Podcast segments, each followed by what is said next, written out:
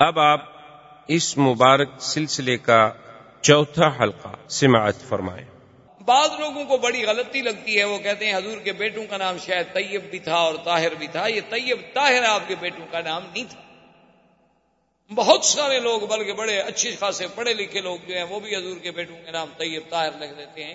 حالانکہ حضور صلی اللہ علیہ وسلم کے کسی بیٹے کا نام طیب اور طاہر نہیں تھا۔ آپ کا پہلا بیٹا القاسم تھا۔ دوسرا بیٹا عبداللہ تھا، عبداللہ کے لقب دو تھے۔ حضور اس کو طیب پکارتے تھے اور ماں اس کو طاہر پکارتی تھی۔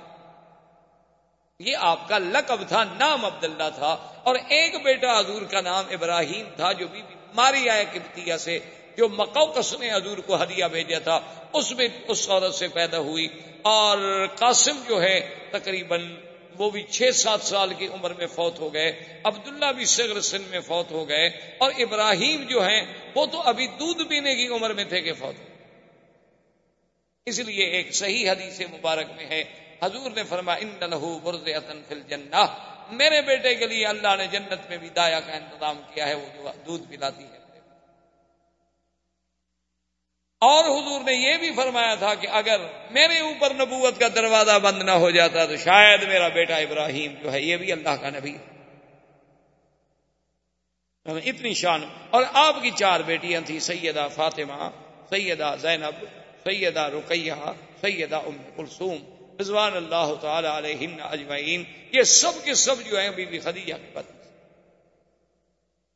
اور اسی سے دشمنان اسلام دشمنان دین کا یہ پراپ گنڈا کہ حضور نے اتنی شادیاں کی اور حضور نے اتنی شادیاں کی اور حضور نے اتنی شادیاں کی جیسے رشدی بدبخت نے لکھا، تسلیمہ نسرین نے لکھا، اور اسی قسم کے ملعونین جن کو اصل میں تو بغض ہے اسلام سے اور دین محمد مصطفیٰ صلی اللہ علیہ وسلم سے اور پھر وہ الزام لگانے میں بہانوں کی تلاش میں ہوتے ہیں کہ کوئی ہمیں موقع مل جائے تو ان نے یہ ثابت کرنے کے لیے کہ دیکھو جی ہمارے نبی عیسیٰ علیہ السلام نے تو ایک بھی شادی نہیں کی اور حضور پاک نے تو گیارہ شادیاں فرمائی تو نعوذ باللہ، آپ کو تو بس عورتوں کا ہی ہر وقت خیال تھا کہ جہاں گئے شادی کر لی، جہاں گئے شادی کر لی۔ تو یہ ایک الزام ہے جس کی کوئی حقیقت آپ خود اندازہ فرمائیں کہ آپ کے بچے کی عمر اگر پچیس سال ہو تو آپ اس کے لیے چالیس سال کی بیوی نہیں ڈھونڈتے۔ اور خاص طور پہ آپ تو ڈاکٹر ہیں، ماشاء اللہ، پڑھے لکھے لوگ ہیں، سمجھدار ہیں۔ آپ دیکھ لیں کہ سرزمین مکہ کی گرمی ہو تو چالیس سال کی عمر کے بعد عورت میں رہتا کون سی جوانی رہتی؟ چلو، ٹھنڈے علاقے کی عورتیں تو پھر بھی بیچاری کو لمبی زندگی گزار لیں گی لیکن سرزمین مکہ کی گرمی ہو اور یہاں پر کھجور کی غذا ہو، تو چالیس سال کے بعد عورت میں باقی کیا رہ جاتا ہے کہ نعوذ باللہ اس کے لیے محض شہوانی جذبے سے شادی کی جائے؟ پھر آدمی کاری لڑکی سے شادی کرے۔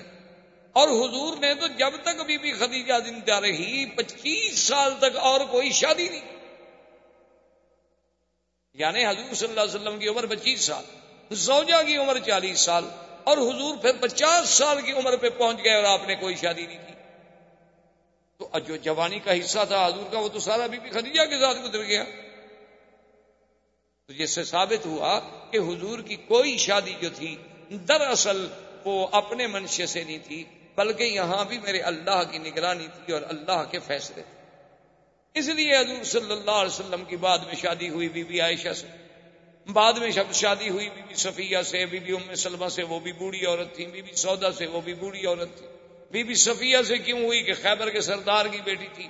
سب لوگوں نے کہا کہ حضور سردار کی بیٹی اچھا ہے کہ اگر آپ نے کسی اور کو دینا ہے باندھی بنا کے، تو بہتر ہے اپنی باندھی بنا لے تاکہ کچھ تم سرداروں کی عزت ہو جائے۔ تو حضور صلی اللہ علیہ وسلم نے اس بنا پہ شادی کی۔ اور پھر سب سے بڑی بات یہ ہے کہ جس نبی کے اٹھنے پہ، سونے پہ بھی اللہ کا پہرا ہو، اس پیغمبر کی شادیاں منشا خداوندی کے بغیر کبھی ہو سکتی۔ یہی وجہ تھی کہ جب سیدہ عائشہ صدیقہ رضی اللہ تعالی عنہا پہ تہمت لگی، منافقین نے تہمت لگا دی، تو حضور صلی اللہ علیہ وسلم نے بڑا لمبا واقعہ ہے، قرآن میں بھی موجود ہے۔ حضرت عمر سے پوچھا کہ عمر تمہاری کیا رائے ہے کہ بی بی عائشہ پہ تہمت لگا دی گئی ہے؟ میں اس کا کیا کروں؟ بی بی عائشہ کو چھوڑ دوں، طلاق دے دوں، کیا حل کروں؟ تو حضرت عمر نے کہا، حضور پہلے تو یہ آپ کا داخلی معاملہ ہے، اس میں یہ حق نہیں ہے دخل دینے کا۔ لیکن اگر آپ سے رائے لیتے ہیں تو مجھے بھی اجازت ہے کہ میں آپ سے ایک دو باتیں پوچھ لوں، آپ ناراض تو نہیں ہوں گے؟ حضور نے فرمایا کہ نہیں۔ تو حضرت عمر نے پوچھا کہ یا رسول اللہ، بی بی عائشہ سے جو شادی ہے، یہ آپ نے اپنے منشے سے کی ہے یا حکم خدا بندی سے حضور نے فرمایا کہ نہیں، اللہ کا حکم ہے، وہ تو جبریل اس کی تصویر لے کر بھی میرے پاس آئے تھے۔ یہ تو اللہ کا حکم ہے۔ تو اس نے کہا، حضور ہمیں اپنے بیٹوں کے لیے اچھی لڑکی مل جاتی ہے، اللہ کو اپنے نبی کے لیے پاک لڑکی نہیں ملی۔ ایک غلط لڑکی ڈھونڈ لی اللہ نے آپ کے لیے۔ یہ تو پھر اللہ میں نقص ہوا اور اللہ تو ہر نقص سے پاک ہے۔ اور اس کے بعد نے کہا، حضور میرے جی، ایک دوسرا سوال بتا دیں، پھر آپ کی مرضی جو فیصلہ کریں۔ آپ کے بدن مبارک پر یہ اڑتی ہوئی مکھی جو ہے، گندی ہے، بیٹھتی ہے۔ حضور نے فرمایا کہ نہیں۔ نے کہا، حضور، آپ پر اللہ گندی مکھی تو نہیں بیٹھنے دیتے، آپ کے بستر پر ناپاک عورت کو بیٹھنے دیں۔ رسول رسول اللہ حضور کا چہرہ کھل۔ حضور نے فرمایا، عمر تمہاری رائے بڑی عجیب ہے۔ اور گھر پہنچی اور اللہ کا قرآن نازل ہو گیا بی بی عائشہ کی صفائی میں۔ تو اس لیے میرے کہنے کا مقصد یہ تھا کہ اگر صرف سیرت رسول کے اس پہلو پہ آپ غور کریں کہ حضور کی شادیاں کیوں ہوئیں، کب ہوئیں، کیا عمر تھی، تو آپ حیران ہو جائیں گے کہ یہ بھی سیرت کا ایک عظیم پہلو ہے جس کو دشمنوں نے حضور پر اعتراض کا ذریعہ بنا دیا۔ اللہ تبارک و تعالیٰ آپ کو مجھے حضور کی سیرت پہ چلنے کی توفیق دے۔ اللہ مسلح علیہ سیدنا محمد سیدنا محمد۔ برادران اسلام، دروس سابقہ میں ہم نے سیرت پاک صلی اللہ علیہ وسلم، سیرت سیدنا محمد مصطفیٰ حبیب کبریا صلی اللہ علیہ وسلم کے کچھ پہلوؤں پہ بات کی تھی۔ حضور صلی اللہ علیہ وسلم کی ولادت مبارکہ کا ذکر، پھر حضور صلی اللہ علیہ وسلم کی رضاعت مبارکہ، پھر آپ کا مکہ مکرمہ میں واپس تشریف لے آنا عبد المطلب کی کفالت کا زمانہ، اور اس کے بعد پھر حضور صلی اللہ علیہ وسلم کا عبد المطلب کی موت کے بعد اپنے چچا ابھی طالب کی کفالت میں آنا اور ابھی طالب کی کفالت کے زمانے میں ہی حضور صلی اللہ علیہ وسلم کا پہلا سفر اور اس کے بعد حضور صلی اللہ علیہ وسلم کا تجارتی امور کے لیے شام کا سفر اور اس میں میسرا غلام سیدہ خدیجہ رضی اللہ تعالی انہا کا مشاہدہ احوال رسول پاک صلی اللہ علیہ وسلم اور اس سے متاثر ہو کر سیدہ خدیجہ رضی اللہ تعالی عنہا نے حضور صلی اللہ علیہ وسلم کو خود دعوت نکاح پیش کی اور حضور صلی اللہ علیہ وسلم نے اس دعوت کو قبول فرما لیا اور آپ کا پہلا نکاح جو ہے وہ سیدہ خدیجہ رضی اللہ تعالی عنہ سے سر انجام پایا۔ یہاں تک ہم نے باتیں عرض کی۔ اصل میں دو چار روز سے مجھے تکلیف تھی۔ ایک دو دن حرم میں درس، بھی دو درس نہیں ہو سکے۔ لیکن آج ہمارے ایک بزرگ مدینہ منورہ سے تشریف لائے تھے۔ تو سیرت بھی مدینے والے کی اور مدینہ منورہ کا مہمان بھی ہو تو یہ مناسب نہیں تھا کہ میں چھٹی کروں، ورنہ حقیقت مجھ میں اتنی ہمت نہیں تھی۔ اور نہ ہی مزید بولنے سے اور گلے پہ اثر۔ لیکن بہرحال جب اللہ کی رحمت ہوگی تو سب باتیں خود بخود ٹھیک ہو جائیں گی۔ تو سیدہ خدیجت القبرا رضی اللہ تعالی عنہا۔ دنیا کائنات میں وہ سب سے خوش نصیب خاتون ہیں۔ وہ سب سے خوش قسمت خاتون ہیں۔ کہ جن کے مقدر میں سرکار دو عالم صلی اللہ علیہ وسلم کی زوجیت کا شرف آیا اور سب سے پہلے آیا اسی لیے روایات میں یہ بات موجود ہے کہ کامولا من الرجال کثیرون، کہ مردوں میں تو بہت کامل پیدا ہوئے، بڑے بڑے کامل پیدا ہوئے، اللہ کے نبی پیدا ہوئے، انبیاء و رسول پیدا ہوئے، لیکن عورتوں میں بہت کم کامل پیدا ہوئے یعنی عورت ہو اور مقام کمال کو پہنچے، وہ خوش نصیب بیویاں ان میں ایک سیدہ خدیجت القبرا ہے، رضی اللہ تعالی عنہ۔ اسی طرح بی بی آسیہ، جنہوں نے فرعون کے گھر میں رہ کر بھی سیدنا موسا علیہ السلام پہ اسلام لائیں ایمان لائیں اور اسی طرح بی بی مریم علیہ السلام، جو سیدنا عیسیٰ علیہ السلام کی والدہ ہیں اور اللہ نے انہیں بھی بہت بڑے شرف عظیم سے نوازا اور اسی طرح اخت موسا علیہ السلام اور اسی طرح سیدہ عائشہ رضی اللہ تعالی عنہن اجمعین، یہ وہ خوش نصیب با کمال خواتین ہیں کہ جن کو اللہ نے مدارج کمال، مدارج جمال سے اور مدارج مقامات رفیہ سے نوازا کہ جن کا ذکر قرآن میں، حدیث پاک میں، لسان نبوت پہ آیا اور ان سب میں پھر جو شرف سیدہ خدیجہ کو ملا ہے، اس کا کوئی مقابلہ نہیں ہو سکتا۔ اسی لیے سیدہ خدیجہ رضی اللہ تعالی عنہ وہ خوش نصیب بی بی ہیں کہ حضور کی ساری اولاد مبارک حضور صلی اللہ علیہ وسلم کی چاروں بیٹیاں، سیدہ فاطمت الزہرا، سیدہ رقیہ، سیدہ زینب، سیدہ ام کلثوم اور حضور کے بیٹے قاسم عبداللہ۔ طیب اور طاہر جو ہے، یہ لقب ہے۔ یہ الگ نام نہیں۔ طیب اور طاہر، یہ لقب ہے حضور کے پیارے بیٹے عبداللہ کا۔ حضور پاک انہیں طیب کہہ کے پکارتے تھے اور بی بی خدیجہ انہیں طاہر کہہ کے پکارتی تھی۔ ورنہ نام ان کا عبداللہ تھا۔ یہ بعض لوگوں کو بہت بڑی غلطی لگتی ہے۔ وہ سمجھتے ہیں کہ حضور کے بیٹوں کا نام طیب و طاہر ہے۔ یہ بات نہیں، حضور کے بیٹے کا نام قاسم ہے، دوسرے بیٹے کا نام عبداللہ ہے اور تیسرے بیٹے کا نام ابراہیم ہے۔ یہ ابراہیم جو ہیں، یہ بی بی خدیجہ سے نہیں، بلکہ یہ بی بی ماریا قبطیہ، جو بادشاہ حبشہ مکوکس میں حضور صلی اللہ علیہ وسلم کو ہدیہ بھیجا تھا اور حضور نے انہیں پھر بیوی بنا لیا، تو اس بی بی سے حضرت ابراہیم پیدا ہوئے۔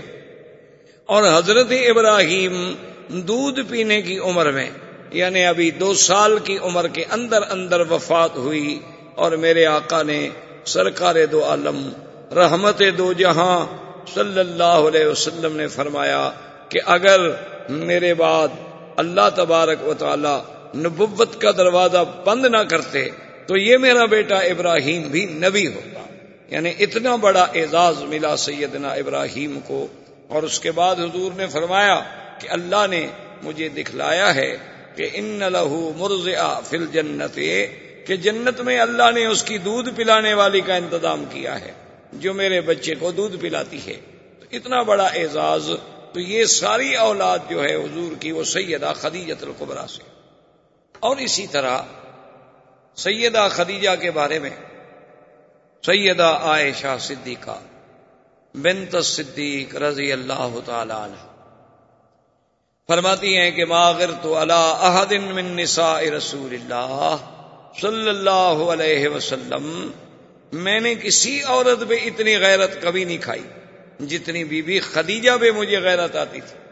تو ازواج متحرات نے سوال کیا انہوں نے کہا کہ یا امہات المؤمنین، آپ کو بی بی خدیجہ پہ غیرت کھانے کا کیا مطلب؟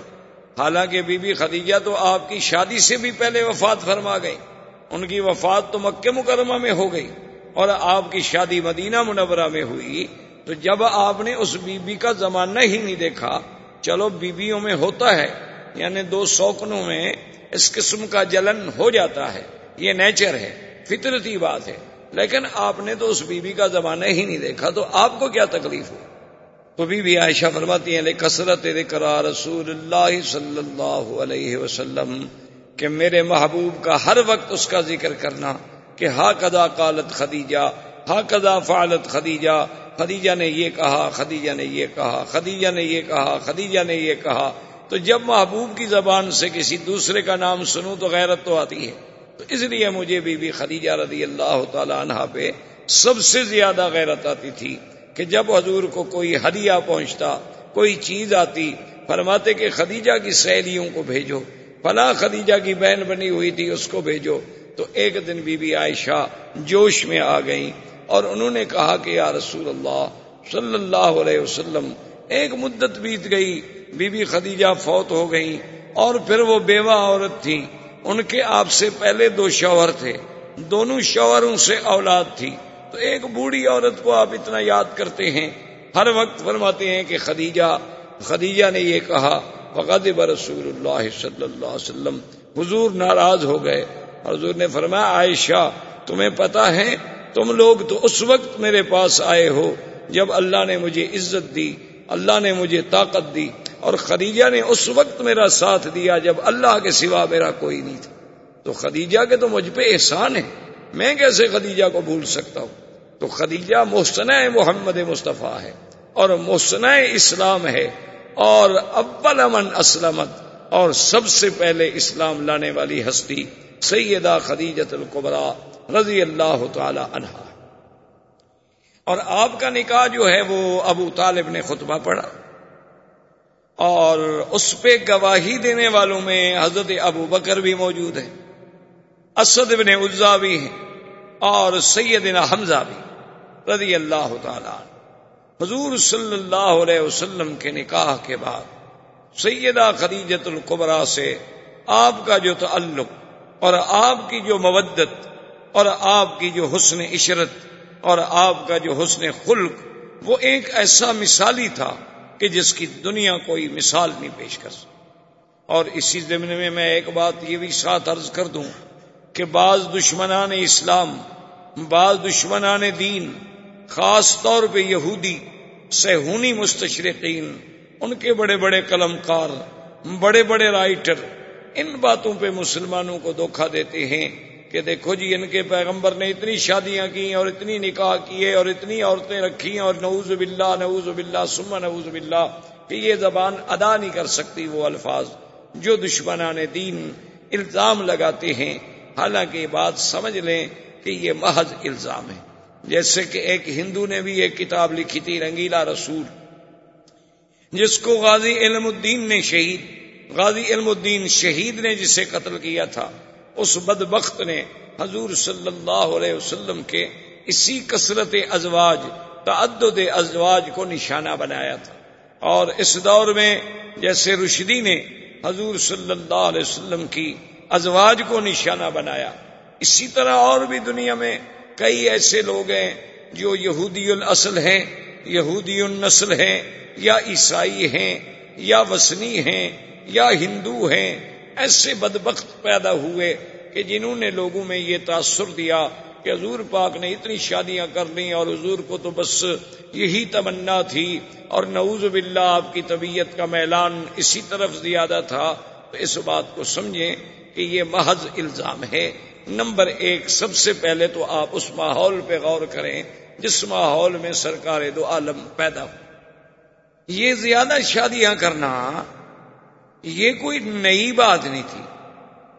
پہلے جتنے انبیاء گزرے ہیں، پہلے جتنے پیغمبر گزرے ہیں، ان میں بھی ایسے نبی گزرے جن کی ایک ایک سو بیوی تھی جیسے حضرت سلیمان علیہ السلام۔ اسی طرح اور انبیاء گزرے ہیں، جن کی ان سے بھی زیادہ ازواج متحرات۔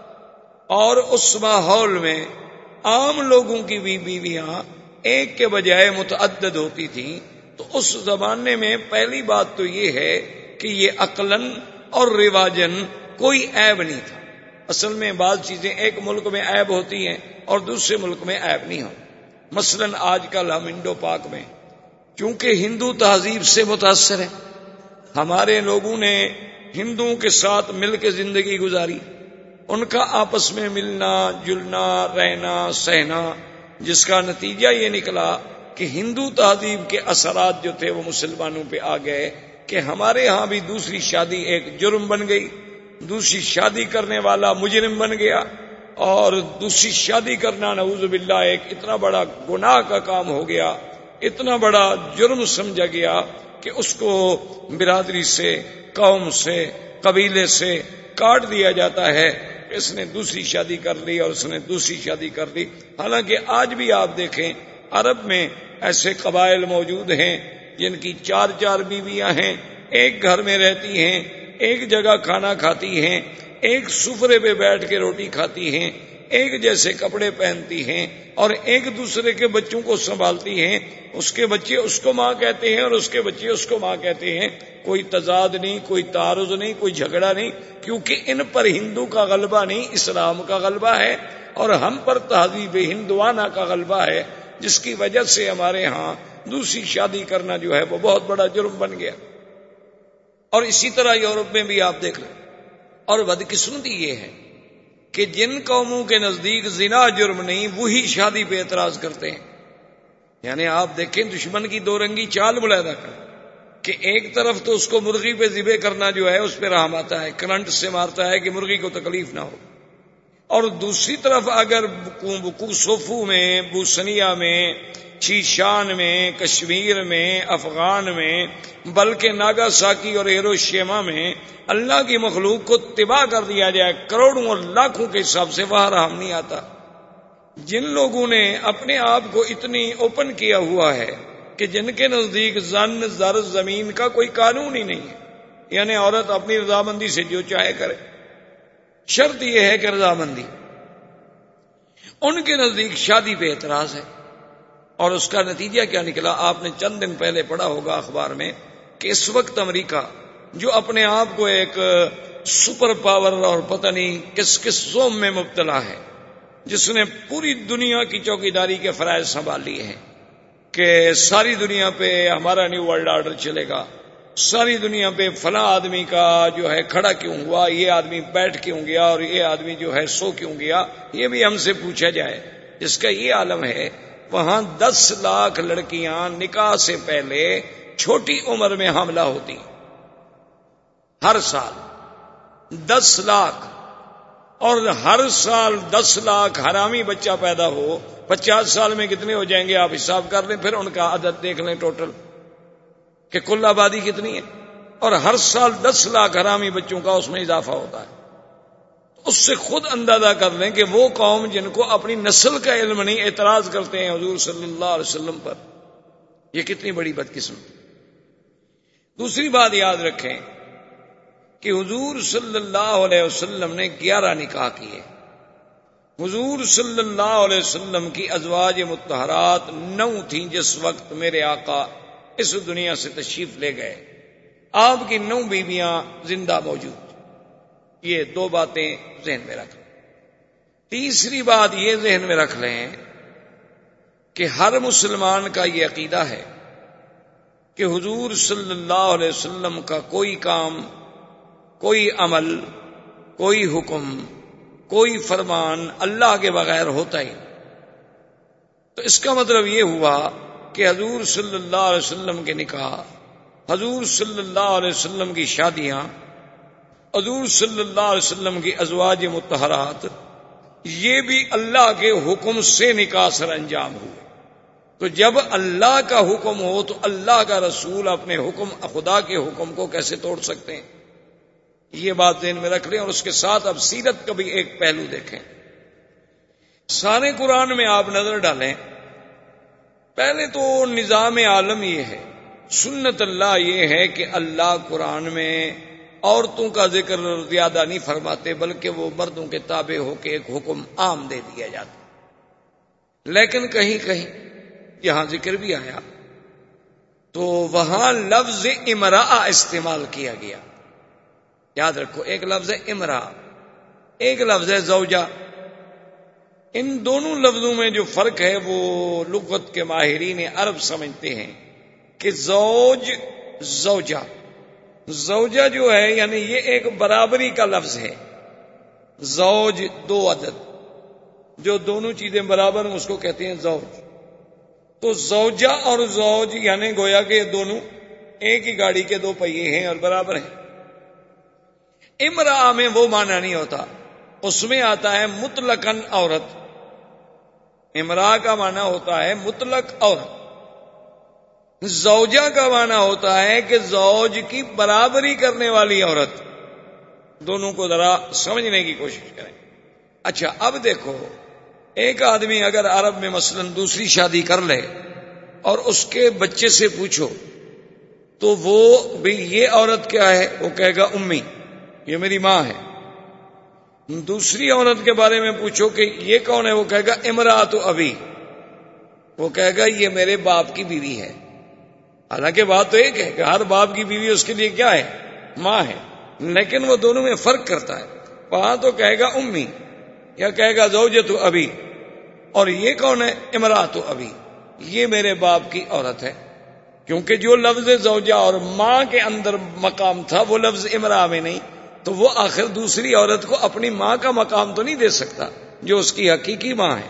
اس کا مرتبہ کیسے وہ دے سکتا ہے ٹھیک ہے، اس کے باپ نے شادی کر لی، وہ اس کی ماں بن گئی، لیکن حقیقی ماں کا مقابلہ تو نہیں کر سکتی۔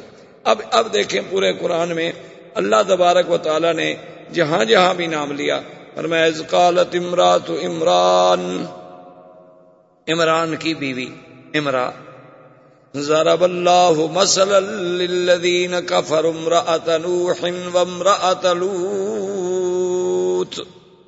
اللہ نے مثال بیان کی، حضرت لوت کی بیوی اور حضرت نو کی بیوی، لیکن امراۃ نو امراۃ لوت نو بھی پیغمبر لوت بھی پیغمبر۔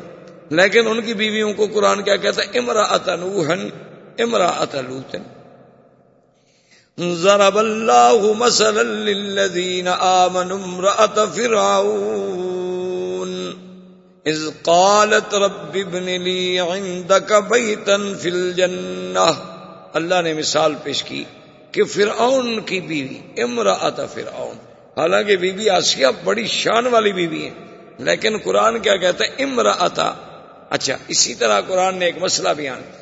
ومرأة مؤمنة ان وهبت نفسها للنبي ان اراد النبي ان ينكحها خالصة لك من دون المؤمنين۔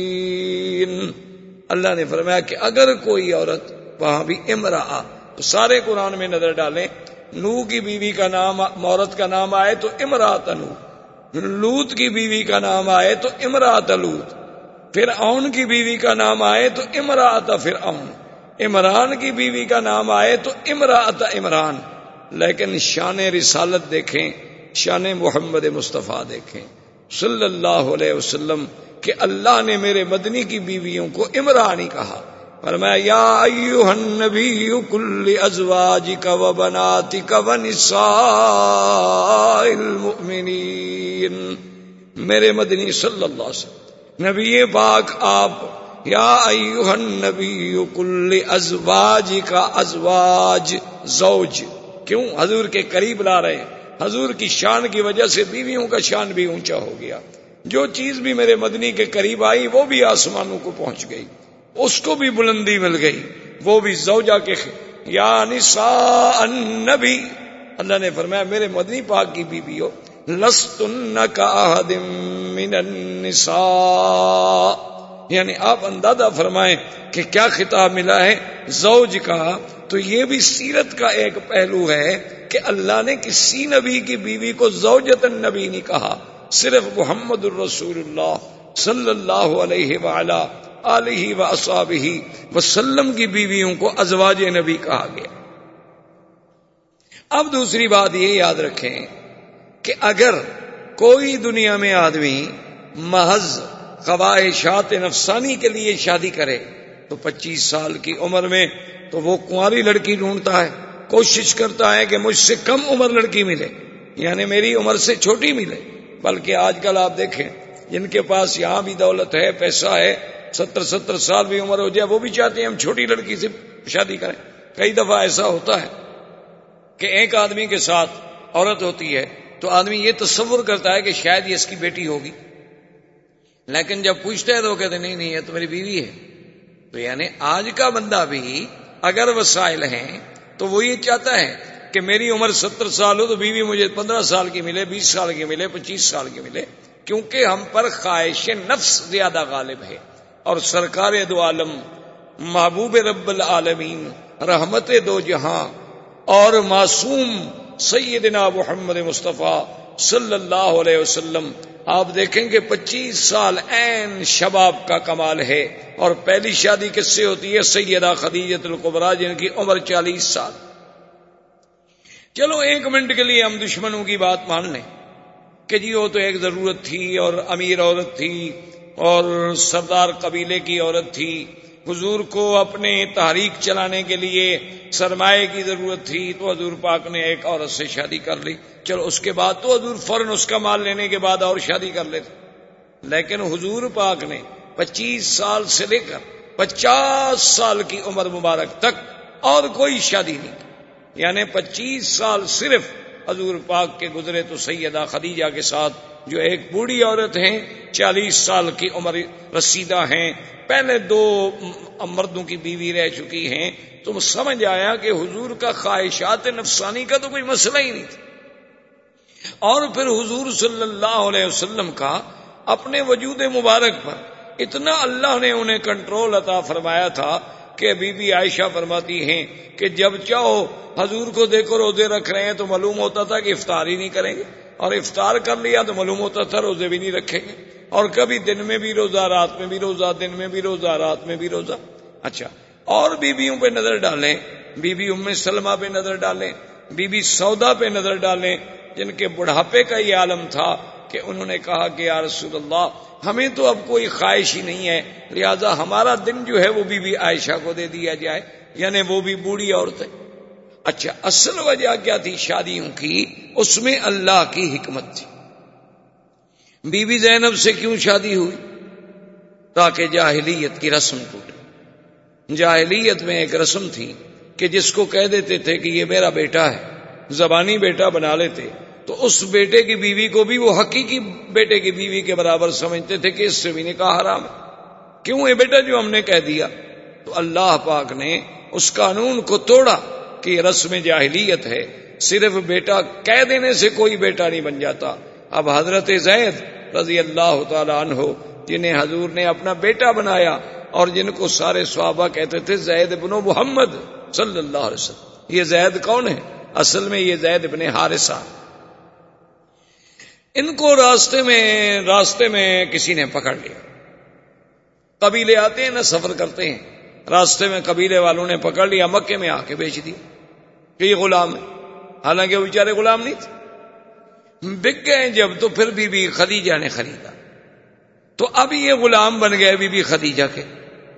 تو جب سرکار دو عالم صلی اللہ علیہ وسلم کی شادی ہوئی، تو بی بی خدیجہ نے زید کو دیا حضور کے حوالے کہ آپ آج کے بعد میرے غلام نہیں ہوں گے بلکہ غلام ہوں گے محمد مصطفیٰ کے۔ اور آپ نے حضور صلی اللہ علیہ وسلم کی خدمت کرنی ہے۔ حضرت زید حضور کے اتنے قریب آئے، اتنی خدمت کی۔ حضور نے خوش ہو کے انہیں اپنے بیٹے کا لقب دے دیا اور فرمایا کہ زید، تم غلام نہیں، تم میرے بیٹے ہو۔ تو لہذا لوگوں نے بھی انہیں زید ابن محمد، زید ابن محمد صلی اللہ علیہ وسلم کہہ کے پکارنا شروع کیا۔ اب اللہ کی شان دیکھیں۔ کہ ان کے والد حارث وہ جناب تلاش کرتے کرتے کرتے کرتے مکے میں پہنچ گئے اور انہیں پتہ لگا کہ تمہارا بیٹا تو یہاں موجود ہے زید۔ انہوں نے جا کے زید کو پکڑا۔ جب پکڑا تو پہچان لیا، آخر بیٹا بیٹا ہوتا ہے۔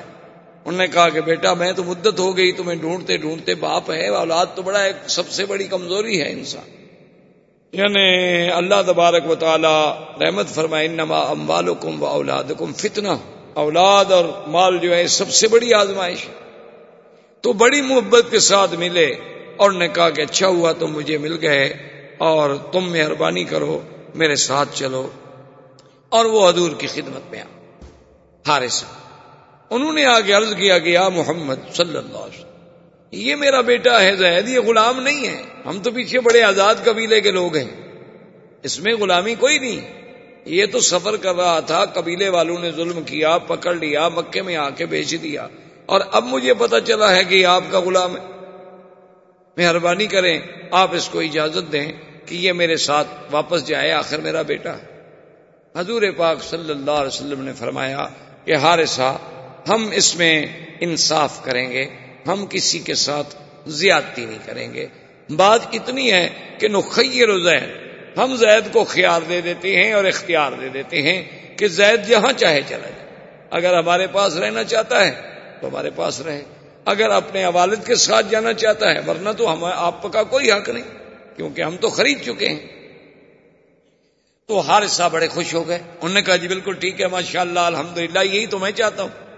اور انہوں نے زید کو سمجھایا، قائل کرنے کی کوشش کی کہ بیٹا، تمہیں لاکھ پیار ملے، لیکن یہاں تو غلام ہی رہو گے نا۔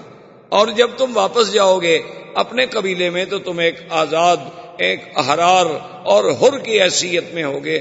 اس نے کہا کہ ابا جان بات سن لیں کہ خدا کی قسم ہے، میں تو دنیا کی بادشاہی جو ہے، وہ بھی محمد مدنی کی غلامی پہ چھوڑ سکتا ہوں۔ میں تو ساری دنیا کو چھوڑ سکتا ہوں، لیکن محمد عربی کو نہیں چھوڑ سکتا۔ میں اپنے باپ کو بھی چھوڑ سکتا ہوں۔ میں اپنا قبیلہ بھی چھوڑ سکتا ہوں۔ لا نتر کو محمد خدا کی قسم ہے، میں محمد پاک کو کبھی نہیں چھوڑوں۔ تو اب حضور نے فرمایا کہ بھائی ہم زیادتی اور زبردستی جو ہے وہ زید پر بھی نہیں کر سکتے۔ اس کی مرضی ہے۔ تو اتنا پیارا زید، اس کی شادی بھی حضور نے خود کی بی بی زینب سے۔ اور بڑا لمبا واقعہ ہے، بہرحال وہ شادی نہ نپ سکی، طلاق ہو گئی۔ اللہ تبارک و تعالی نے یہ چاہا کہ اب حضور کی شادی بی بی زینب سے ہو تاکہ یہ رسم جاہلیت ختم ہو جائے کہ بھئی زبانی بیٹا زبانی بیٹا ہوتا ہے اور حقیقی بیٹا حقیقی بیٹا ہوتا ہے۔ یہ کیا بات ہے؟ کسی کو کوئی کہہ دے کہ میرا بیٹا ہے تو بس بیٹا ہو جائے گا وہ۔ اور پھر شادی کا انجام بھی دیکھے اور کمال بھی دیکھیں۔ حضور نے پیغام بھیجا بی بی زینب کو اپنے نکاح کے لیے۔ ویسے بھی حضور کی پھوپھی کی بیٹی تھی اور زید کی طلاق کی وجہ سے وہ دل شکستہ بھی تھی۔ حضور نے جب پیغام بھیجا، اس زمانے کی بیویوں کی بھی شان نرالی تو بی بی نے جواب یہ بھیجا، اس نے کہا کہ بات یہ ہے کہ حضور پاک سے تو اعلی، افضل اجبل اکمل، دنیا میں کوئی اللہ کی مخلوق میں پیدا ہوا ہی نہیں اور نہ ہوگا۔ لیکن میں شادی نہیں کر سکتی۔ استخیر اور رب بھی میں اپنے اللہ سے جب تک مشورہ نہ کر لوں، میں جواب نہیں دے سکتی ہاں میں یا نہ میں۔ میں استخارہ کروں گی اور استخارے کا معنی یہ ہوتا ہے کہ ہم اللہ سے پوچھ رہے ہیں کہ اللہ میاں یہ کام کریں یا نہ کریں۔ تو استخارے میں جو بات ہوگی میں پھر جواب آدمی واپس آ گیا، اس نے آ کے یہ جواب دیا، اللہ نے قرآن نازل کیا۔ بی بی زینب کہتی ہیں کہ مالا بس اللہ کلیلن تھوڑا سا وقت گزرا تھا کہ میں حیران ہوئی کہ حضور میرے گھر میں آئے اور بغیر کچھ اندر تشریف لے اجازت بھی نہیں لی۔ اذن بھی نہیں مانگا۔ تو میں حیران ہو گئی کہ اللہ کا نبی کسی کے گھر میں آئے اور بغیر اذن، بغیر اجازت کے اندر تشریف لے آئے۔ یہ کیا ہو گیا؟ تو حضور پاک نے فرمایا کہ زینب، تم کس بات کا اذن کہہ رہی ہو؟ اللہ نے قرآن نازل کر دیا ہے کہ فلما قضا زید منها وترن زوجنا کہا لکیلا یکون علی المؤمنین حرج، کہ محمد پاک، ہم نے تمہارا نکاح عرشوں سے کر تو اس لیے بی بی زینب کہا کرتی تھی باقی بیویوں سے کہ تم کس بات پہ میرا مقابلہ کرتی ہو؟ تمہارے نکاح تو ماں باپ نے کیے اور تمہارے نکاح زمین پہ ہوئے۔ یہ تو میں ہی ایک عورت ہوں جس کا نکاح اللہ نے کیا اور عرش پہ ہوا۔ تو اب بتائیں جناب، یہ نکاح اللہ کے حکم سے ہو اس میں حضور صلی اللہ علیہ وسلم کی تمنا کا۔ بلکہ حضور تو چاہتے تھے کہ یہ نہ ہو۔ حضور تو یہ چاہتے تھے کہ زید طلاق نہ دے۔ یہ رشتہ قائم رہے۔ لیکن اللہ کے حکم سے رشتہ ہو اسی طرح آپ دیکھ لیں بی بی صفیہ۔ جب خیبر فتح ہو گیا اور اللہ نے مسلمانوں کو غلبہ دیا، یہودی زیر نگی آ گئے، انہوں نے جزیہ دینا طے کر لیا، خیبر کے تمام قلعے فتح ہو گئے۔ تو بی بی صفیہ جو ہیں، یہ خیبر کے سردار کی بیوی تھی اور ایک بہت بڑے سردار کی بیٹی تھی بہت بڑے سردار کی بیٹی۔ تھی وہ مال غنیمت میں جب آئی تقسیم میں حضرت دہیا، حضور صلی اللہ علیہ وسلم کے صحابی ان کے حصے میں آ گئے۔ تھوڑی دیر کے بعد کچھ صحابہ حضور کی خدمت میں آئے۔ انہوں نے کہا کہ یا رسول اللہ، صلی اللہ علیہ وسلم، اللہ نے ہمیں عزت دی، غلبہ دیا، نصرت دی، فتح دی۔ بہرحال یہودی کچھ بھی ہوں، اہل کتاب تو ہیں۔ اور پھر وہ اس وقت ختم ہو گئے۔ ان کی قوت ختم ہو گئی۔ مدینے سے نکال دیے گئے۔ خیبر میں آئے، خیبر میں ذلیل ہو گئے، مسلمانوں کے باج گزار بن گئے۔ لیکن صفیہ ایک بہت بڑے سردار کی بیٹی، بہت بڑے رئیس کی بیٹی اور ایک بہت بڑے سردار کی بیوی۔ اگر آپ اس سے خود شادی فرما لیتے تو کم از کم ان کی شان رہ جاتی، ان کی دلجوئی ہو جاتی اور یہی بات جو ہے شاید ان کے اسلام میں آنے کا ذریعہ بن جاتی۔ حضور صلی اللہ علیہ وسلم نے فرمایا کہ ہاں بات تو ٹھیک ہے، لیکن وہ تو دے یا کہ حصے میں آ گئی۔ میں تو اپنے صحابی سے کچھ کہنے کے لیے تیار نہیں ہوں، جس کے مقدر میں نصیب میں تھی باندھی اسی کو مل گئی۔ صحابہ نے حضرت دیا سے پوچھا، تو نے کہا، واللہ۔ ہے اب دیکھیں سارا سلسلہ قدرت کی طرف سے۔ انہوں نے کہا، واللہ۔ ہے انہوں نے کہا، خدا کی قسم ہے، میں نے تو اس وقت تک بی بی سفیہ کو دیکھا ہی نہیں۔ باوجود اس کے وہ میرے حصے میں آ گئی۔ لیکن میں نے تو نظر ہی نہیں پڑی۔ اگر حضور چاہتے ہیں تو میرا تو اپنا جسم و جان قربان ہے چاہے جائے کہ ایک جاریہ، ایک غلام لڑکی جو مجھے ملی ہے، میں حضور کے لیے قربان نہ کر سکوں۔ یہ کو بات ہے۔ تو بہرحال حضور صلی اللہ علیہ وسلم نے اس وجہ سے شادی کی۔ اب اس بات کو دیکھیں کہ جب شادی ہو گئی تو بی بی صفیہ کے چہرے پر ایک نشان۔ تو سرکار دو عالم رحمت للعالمین، حبیب کبریا، حضرت محمد مصطفیٰ صلی اللہ علیہ وسلم۔ آپ نے ایک دن پوچھا کہ صفیہ باہر یہ کیا نشان اس نے کہا، حضور نہ پوچھیں، تو اچھا ہے۔ حضور نے فرمایا، اب تو میں نے پوچھ لیا۔ انہوں نے کہا، حضور پھر آپ کو شاید میرا جواب ناگوار گزرے۔ آپ نے فرمایا، وہ بھی نہیں۔ جو بات ہے بتا دو۔ انہوں نے کہا، حضور، بات یہ ہے، اتنا عرصہ قبل میں نے خواب دیکھا تھا کہ ایک آسمان سے چاند اترا ہے اور میرے ساتھ آ کے بستر پہ لیٹا یہ میں نے خواب دیکھا۔ تو صبح میں نے یہ خواب جو ہے اپنے شوہر کو بتلایا کہ میں نے رات یہ خواب دیکھا ہے کہ آسمان سے ایک چاند آتا ہے اور آ کے میرے پہلو میں میرے بستر پہ لیٹ جاتا ہے۔ تو میرے خامن نے غصے میں آ کے مجھے مارا تو یہ میرا زخم ہو گیا۔ اس نے کہا اچھا حل تری دین ازواج کے بھی محمد یہ خواب تم اس لیے دیکھ رہی ہو کہ تم محمد مصطفیٰ کی بیوی بننا چاہتی ہو. حالانکہ وہ تو یہودی اور چاند دیکھنے سے بھی کیا ہو گیا؟ ان کو پتا تھا کہ یہ چاند کی تشبیح جو ہے، اس دنیا میں اگر کسی کے ساتھ تھوڑی سی بھی مماثلت کرتی ہے تو وہ صرف حضور صلی اللہ علیہ وسلم کی ذات تو اب شادی سے پہلے اس کا خواب آنا اور وہ اللہ کے حکم کے بغیر تو خواب نہیں ہو سکتا۔ اسی طریقے سے آپ دیکھیں بی بی صفیہ کے علاوہ اور بی بی جو ہے سیدہ حفصہ، اسی طریقے سے حضور صلی اللہ علیہ وسلم کی جتنی بیویاں بی بی میمونہ، یہ جو آپ مدینہ منورہ جاتے ہیں نا، نوریہ کے قریب جن کا مزار ہے، یہ وادی صرف ہے۔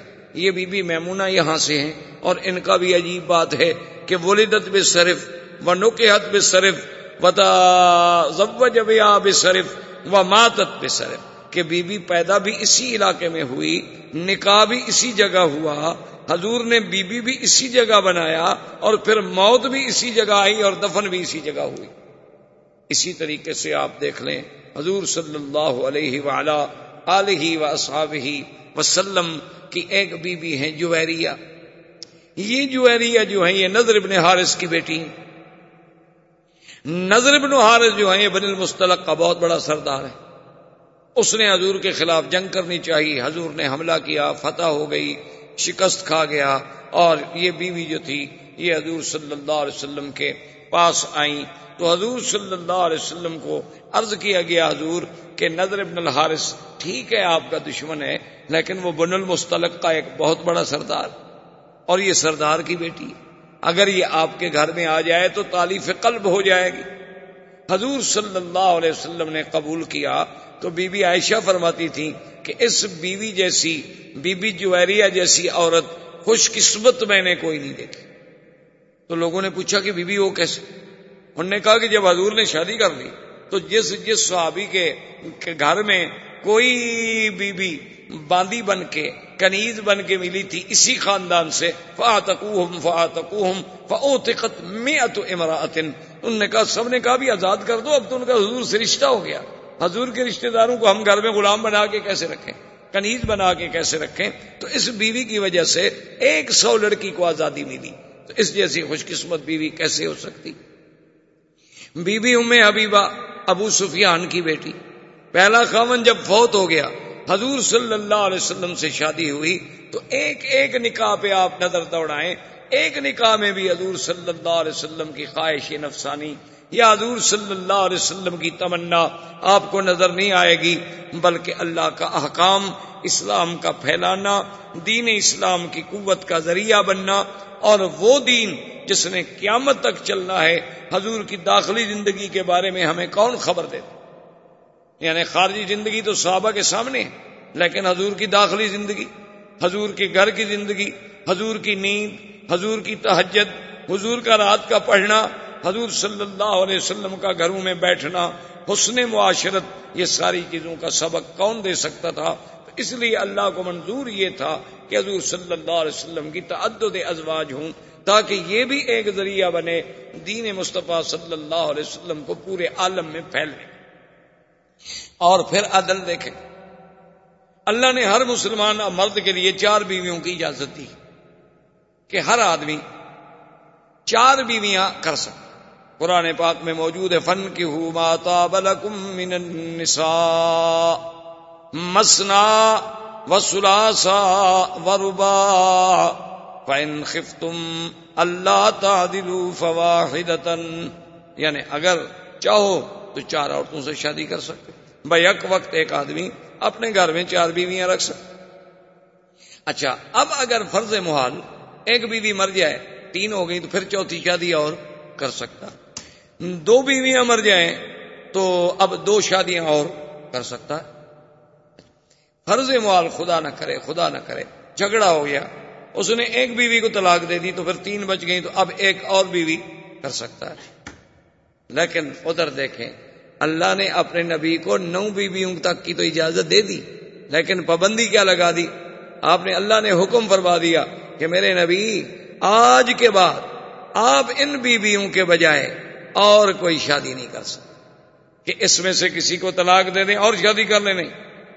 یا ان میں کوئی بیوی مر جائے تو اس کے بدلے میں اور بیوی لے آئے، نہیں۔ بس اب اللہ نے آپ کے مقدر میں یہ رکھ دی یعنی اجازت تو نو کی دے دی، لیکن آگے ہمیشہ کے لیے پابندی لگا دی۔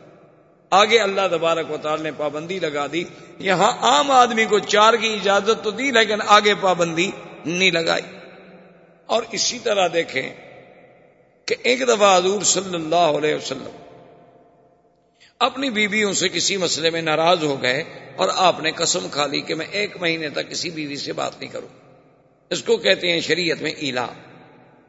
حضرت عمر رضی اللہ تعالی عنہ کو جب پتہ چلا کہ حضور نے اپنی بیویوں کو طلاق دے دی، تو حضور حضرت عمر تشریف لائے اور بی بی حفصہ سے بے حد ناراض اور انہوں نے کہا کہ دیکھو تم لوگ حضور کو ہر وقت تنگ کرتی ہو، خرچہ چاہیے خرچہ چاہیے حضور خرچہ دیتے ہیں تو تم صدقہ و خیرات کر دیتی ہو۔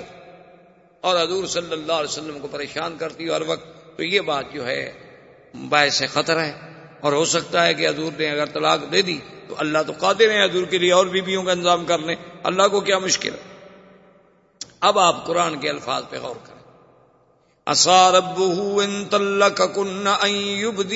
ازواجن خیر من کنہ مسلمات مومنات قانتات طائبات عابدات سائحات طیبات و ابکارا اللہ نے فرمایا کہ خبردار، اگر اللہ چاہے اپنے نبی کو حکم دے دے کہ تم کو طلاق دے دے۔ اللہ تم سے بھی زیادہ بہتر عورتیں نبی کے گھر میں لے آئے جو اسلام والی ہوں گی، ایمان والی ہوں گی، راتوں کو عبادت کرنے والی ہوں گی، رات دن اللہ کے دین کی، اللہ کے دین کے پھیلانے والی ہوں گی، روزے رکھنے والی ہوں گی اور اپنے جسم و جان کی، مال کی حفاظت کرنے والی ہوں گی۔ ایسی بیویاں بیوہ بھی ہوں گی کنواری بھی ہوں گی۔ اگر اللہ چاہے تو آپ سے بھی زیادہ بہتر بیویاں لے آئے۔ اب مسئلہ سمجھیں۔ علماء نے لکھا ہے کہ اللہ کے نبی نے کسی بیوی کو پھر طلاق نہیں دی۔ اور اللہ نے یہ بھی حکم کر دیا کہ حضور اب یہ آپ کی بیویاں ہیں، ان کے بجائے اور تبدیل بھی نہیں ہو سکتی۔ تو علماء نے یہی سے نقطہ نکالا کہ ان بیویوں سے اور کوئی بیویاں اچھی ہوتی تو اللہ بدل دیتے۔ چونکہ ان سے اور اچھی کوئی کائنات میں اور پیدا ہی نہیں ہوئی تھی، تو اس لیے اللہ نے بدلی ہی نہیں۔ ورنہ اللہ چاہتے تو ان سے اچھی ہوتی، تو اللہ تبارک و تعالیٰ اور بدل دیتے۔ اچھا پھر دیکھیں قرآن کیا کہتے ہیں؟ سیبات ان و ابکارا، بیوہ اور کنواریاں۔ انہوں نے کہا، یہی ترتیب دیکھ لو۔ کہ پہلے شادی حضور کی بیوہ سے ہے اور کنواری کی بعد میں ہے، تو اللہ نے بیوہ کا پہلے ذکر کیا، کنواری کا بعد میں ذکر کیا، تو جس سے اشارہ ہوا کہ میرے نبی، یہ ہم نے آپ کے لیے چن لی ہیں، یہ مسلمات بھی ہیں، مومنات بھی ہیں۔ کانتات بھی ہیں تائبات بھی ہیں آبدات بھی ہیں سائحات بھی ہیں۔ ان سے اچھی بیویاں دنیا میں نہیں، تو یہ ساری تو پھر اللہ نے چن کے نبی کے لیے فیصلہ کیا۔ اس میں حضور کی ذات پہ اتحام لگانے کی، یا حضور صلی اللہ علیہ وسلم کی ذات پہ حملہ کرنے کی کسی کو کیوں ماں سوا اپنی گمراہی کے یا اپنی بد باطنی کے اور کوئی اس میں وزن یا حقیقت یا دلیل کوئی۔ اب جناب دیکھیں گے حضور کی شادی کے بعد سرزمین مکہ میں جو بڑا ایک مشہور یعنی واقعہ پیش آیا، وہ تھا تعمیر کعبہ۔ یعنی ابھی حضور کو نبوت کا اعلان نہیں ہوا، لیکن حضور کی شادی ہو گئی۔ حضور صلی اللہ علیہ وسلم کی زندگی میں آپ کے عین شباب میں کابت اللہ کی تعمیر کا فیصلہ ہوا دار الندوہ میں تمام مشرقین کے سردار کٹھے ہوئے اور انہوں نے فیصلہ کیا کہ بھئی کعبہ شریف بہت بوسیدہ ہو گیا ہے۔ اس کی تعمیر دوبارہ ہونی اور اس کی تعمیر جو ہے، اب مسئلہ یہ تھا کہ حضرت ابراہیم علیہ السلام نے کعبے کی تعمیر کی تھی پتھروں سے، جیسے آپ کے سامنے۔ اور مکے والے لوگ جو تھے، وہ پتھروں کی تعمیر جانتے ہی نہیں تھے۔ یعنی سرزمین مکہ میں پہلے پتھروں سے گھر نہیں بنائے جاتے تھے۔ وہاں گھر بنتے تھے مٹی کے۔ جیسے آپ نے دیکھا نا اپنے دیہاتوں میں آپ جانتے ہیں نا مٹی کی کچی کچی کی دیواریں کھڑی کر کے اوپر چھپر سے ڈال دیا، گھر بن گیا۔ تو اسی طرح سے مشرقین مکہ کے لیے ایک مسئلہ یہ تھا کہ بھی خدا کا گھر تو بنائیں، لیکن سوال یہ ہے کہ یہ پتھروں کی تعمیر ہم کیسے کریں؟ اور اگر پتھروں کی تعمیر ہم کریں تو پھر فاصلہ چھت کا بہت بڑا ہوگا، اس کے لیے لکڑی، شیتیر اور کڑیاں اور یہ کہاں سے لے آئے خیر، اتفاق ایسا ہوا کہ ایک سفینہ آیا، کشتی آئی بہت بڑی مال بردار وہ جدے کے قریب آ کے خشکی پہ چڑھ گئی اور ٹوٹ گئی۔ مکے والوں کو پتا چلا کہ بھی ایک کشتی آئی ہے اور وہ بہت بڑی کشتی ہے اور ٹوٹ گئی ہے۔ ان نے کہا، معلوم ہوتا ہے کہ اللہ میاں اپنے گھر بنانے کا کام ہم سے لینا چاہتے ہیں، اس لیے لکڑی کا تو انتظام ہو گیا۔ اب ان نے کہا بھی، چلو لکڑی بھی وہاں سے ہم خرید لیتے ہیں، لیکن بنائے گا کون؟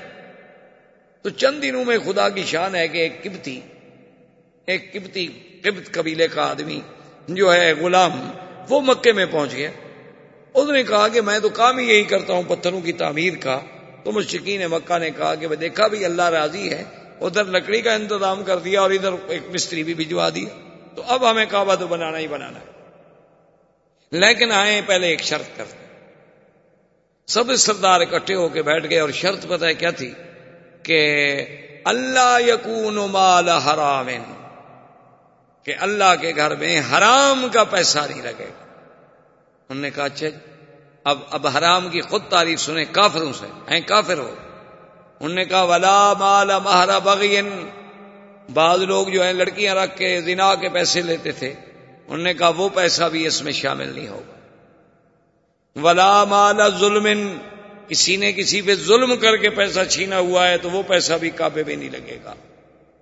ولا ربن اور کسی نے سود کا پیسہ لیا ہوا ہے تو وہ بھی کعبے میں نہیں لگایا جائے گا۔ حالانکہ وہ سود کھاتے تھے۔ ان کے نزدیک کوئی سود آرام شرام نہیں تھا۔ نہ ان کے نزدیک کوئی زنا شنا آرام تھا۔ بھائی کوئی بری بات تھی۔ لیکن حرام، حرمت، حلال کا تو کوئی مسئلہ ہی نہیں تھا ان کے نزدیک۔ لیکن کافر ہو کے فیصلہ کر رہے ہیں کہ اللہ کے گھر میں، اللہ کے اس کعبے میں نہ تو زنا کا پیسہ لگے، نہ ظلم کا، نہ سود کا۔ اب آپ خود اندازہ لگا لیں کہ آپ کے ملکوں میں جو سود سے مسجدیں بنتی ہیں، ان کا کیا حکم ہے؟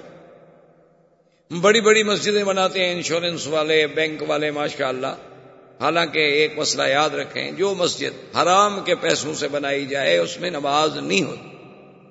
جو مسجد زمین کسی سے ظلم چھین کے بنائی جائے، اس سے نماز نہیں ہوتی۔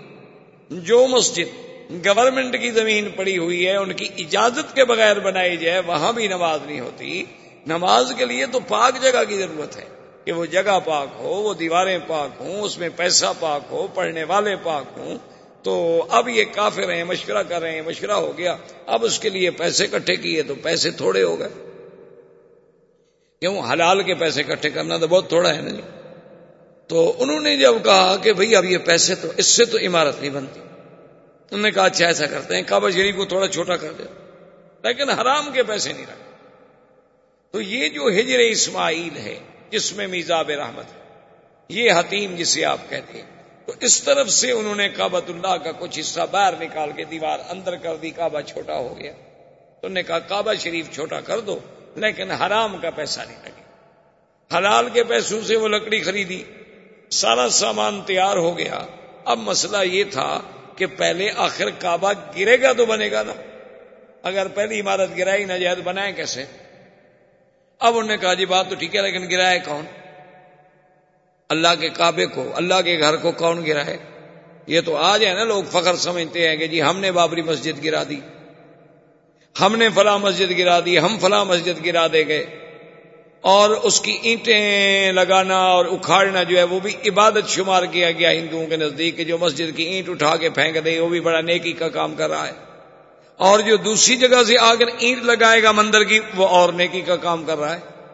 جب عقل پہ پردے پڑ جائیں تو پھر اللہ ہی ہدایت دے, دے سکتا ہے انسان تو نہیں دے سکتا۔ انہوں نے کہا جی خدا کے گھر کو کیسے توڑے بڑی مشکلوں کے بعد ولید ابن المغیرہ ان کا بہت بڑا سردار تھا۔ اس نے کہا کہ بات سنو، میں بوڑھا آدمی ہوں۔ یہ ولید وہ ہیں جو حضرت خالد کے باپ انہوں نے کہا، میں بوڑھا آدمی ہوں، ایسا کرتے ہیں کہ پہلے کعبہ شریف میں توڑتا ہوں۔ اگر تو مجھے کچھ نہ ہوا، تو فہو المراد، ہماری منت پوری ہو گئی۔ اور اگر مجھے کچھ ہو گیا، تو چلو میں بوڑھا آدمی ہوں، کوئی جوان تو نہ مرے نا۔ اب جناب جب کعبہ توڑنے کے لیے آئے، آخر دیوار کے اوپر چڑھیں گے تو توڑیں گے، اندر دیکھا تو ایک بہت بڑا اجدہا، ایک بہت بڑا سانپ بیٹھا ہوا ہے۔ اب جناب بھاگے پیچھے۔ انہوں نے کہا بھی اندر تو سانپ بیٹھا ہوا اگر ہم نے پتھر پتھر گرا بھی دیے، وہ تو اندر بیٹھا ہوا ہے نا۔ اس کا کیا کریں گے؟ اور وہ اتنا بڑا ہے کہ اس کو ہم مار بھی نہیں سکتے۔ انہوں نے کہا کہ اب اس کا علاج یہ ہے کہ سب مل کے رات اللہ سے دعا مانگ کہ اللہ میاں، تو ہماری نیتوں کو تو جانتا ہے۔ ہمارا مقصد تو تیرے گھر کی تعمیر ہے، کوئی توہین تو ہے نہیں۔ ہم اس لیے تو نہیں توڑ رہے کہ تیرے گھر کو مٹا دیں۔ ہم تو اس لیے توڑ رہے ہیں کہ یہاں نیا بنائے تو کہتے ہیں کہ صبح جب ہوئی، سارے قریش سرزمین کعبہ پہ موجود تھے کہ اجیاد کی جانب سے ایک بہت بڑا پرندہ آیا اور اس نے اس سانپ کو اپنے چونچ میں پکڑا اور اٹھا کے سب کے سامنے لے گیا۔ تو انہوں نے کہا بھی معلوم ہوتا ہے اللہ راضی ہو گیا، سانپ بھی چلا گیا. پھر بھی انہوں نے کہا کہ نہیں بھائی، یہ ٹھیک ہے، سانپ تو چلا گیا، لیکن بہرحال ولید ہی توڑے۔ تو ولید کو ڈال لے کے کعبے کی دیوار پہ چڑھا، دو تین پتھر توڑ دیے۔ اس نے کہا، اب اب تو آؤ، کچھ نہیں ہوا۔ انہوں نے کہا کہ نہیں۔ ابھی رات گزرنے تو ہم پہلے ہاتھیوں کے بادشاہ کا حشر دیکھ چکے ہیں، وہ بھی کعبہ توڑنے آیا تھا۔ ہم تو اتنی غلطی نہیں کرتے۔ اب چوبیس گھنٹے گزر گئے، اس نے کہا بھی اب تو میں ٹھیک ہوں۔ اب تو کچھ نہیں ہوا۔ انہوں نے کہا نہیں، پہلے تم اپنے بچوں سے کہو کہ وہ تمہارے ساتھ کھڑے ہو کے توڑے تو ولید اپنے بچوں کو لے کے چڑھا اور دیوار پہ پتھر توڑے۔ پھر سارے قریش ملے، وہ دیواریں توڑی گئیں۔ اس کے بعد کعبہ بنایا گیا۔ تو اس کعبے کی تعمیر میں سرکار دو عالم صلی اللہ علیہ وسلم بھی شریک۔ یعنی حضور پاک صلی اللہ علیہ وسلم بھی اس کعبہ بنانے میں شریک تھے۔ اب جب حجر اسود کا وقت آیا، اب سب قوم لڑنے مرنے پہ آ گئے۔ حضور پاک کی ذات تھی، جنہوں نے چادر بچھائی اور کہا قریشیوں سے کہ مت لڑو، تم ہر آدمی کو نے پکڑ لے اور اٹھا کے لے چلو۔ جب کعبہ کے قریب آئے، حضور نے فرمایا، تمہارا کام ختم ہو گیا۔ اب کابت اللہ میں یہ پتھر جو ہے، میں اپنے ہاتھ سے لگاؤں گا۔ تو حضور صلی اللہ علیہ وسلم نے اس حجر اسود کو اپنے ہاتھ سے کابت اللہ میں رکھا۔ یہ اتفاق کی بات ہے کہ بعد میں کرامتا نے یہ یعنی حجر اسود جو ہے کرامتا ایک بہت بڑا بے دین فرقہ گزرا ہے۔ انہوں نے ایک دفعہ اپنا کعبہ بنایا تھا بحرین میں۔ اور وہ اپنے کعبے کے لیے یہاں سے حجر اسود توڑ کے لے گئے۔ بعض تاریخوں میں ہے کہ بیس سال، اور بعض تاریخوں میں ہے کہ ستر سال کا عرصہ جو ہے، یہ پھر کرامتا کے پاس رہا۔ اچھا اور خدا کی شان دیکھو کہ جیسے آج یعنی چودہ سو انیس میں، چودہ صدی کے بعد، کیونکہ میں بیسویں صدی کا ذرا قائل کم ہوں۔ ویسے آج کل تو بڑا پراپ گنڈا ہوتا ہے نا، بیسویں صدی میں داخل ہو رہے ہیں، بیسویں صدی میں داخل ہو رہے ہیں، پتہ نہیں یعنی مسلمان ہو کے کافر بن رہے ہیں، کیا کر رہے ہیں؟ ہمیں سمجھ نہیں آئی آج تک بیسویں صدی کہاں سے آ گئی۔ وہ بھائی بیسویں صدی تو عیسائیوں کی ہے، اس کا مسلمانوں سے کیا تعلق؟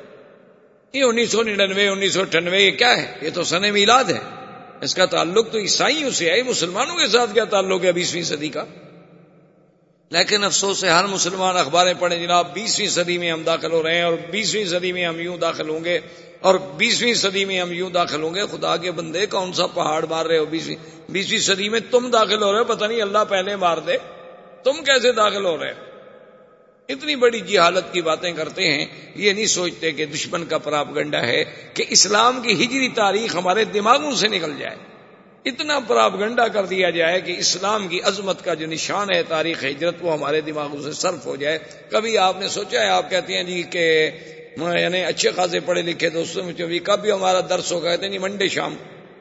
وہ بھی منڈے تو یہ مون ڈے کو کہتے ہیں، چاند چاند دیوتا، سنڈے سورج دیوتا، یہ تو کافروں کے نام ہے آپ نے پتہ نہیں کہاں سے یاد کیے ہوئے یہ سب کافروں کے نام ہے ویڈنسڈے سنڈے منڈے ٹیوزڈے سارے جو ہیں، یہ کافروں کے نام ہیں جو سورج کے پجاری اور تاروں کے پجاری، ان کے نام ان کا اسلام سے کیا تعلق؟ اسلام سیدھی بات کرتا ہے آہد اتنا انتلا تار بس، ایک، دو، تین، چار۔